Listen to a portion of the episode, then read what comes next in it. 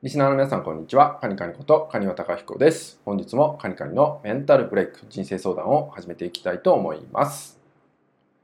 今回いただいているご相談となります。今回は、気にしすぎる気質とどう向き合っていいのかわかりません。どのように向き合っていったらよろしいでしょうか？といったようなご相談となります。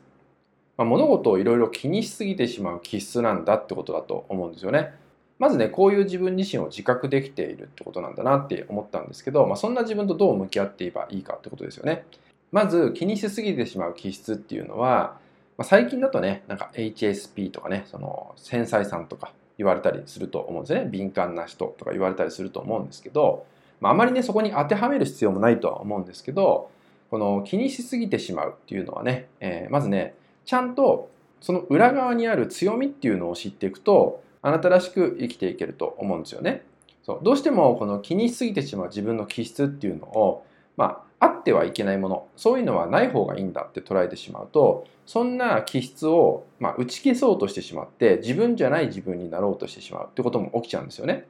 まあ、そうするとそもそもその人じゃない自分を生きていくことになるんで当然面白くないし辛くなっちゃうんですよね。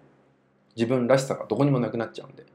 であればもともと持っている気質っていうのはちゃんとその裏側に、まあ、強みっていうのが隠れてるんですよね。でそれが武器となるんですよ。でそれがどこで武器となるかっていうともちろんお仕事にも武器になるし人間関係にも生きることもあるしもちろん自分自身の、まあ、扱い方みたいなとこにも武器になることもあるんですよね。なのでそういう裏側をちゃんと知っていくことどっちも必ず存在するんでその性格だったりとか気質とか性質っていうのはいい部分もあればまあ、悪い部分も出てくるっていうのはまあ当然なんですよね。でどうしても人間ってネガティブに反応しやすいんで、まあ、そういう気質のような部分っていうのはどうしてもネガティブに拾いやすくなっちゃう。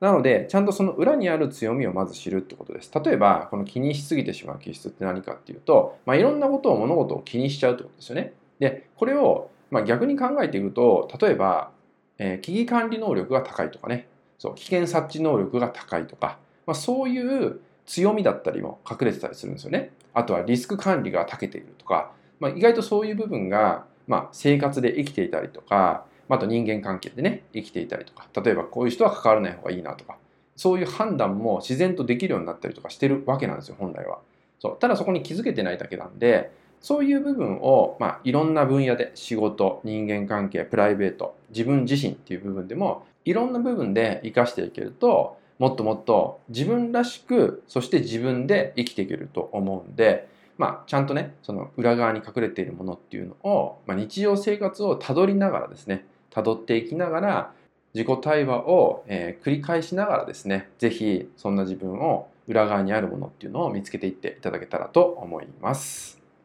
はい、それではですね今回の内容は以上になります。最後までご視聴いただきましてありがとうございました。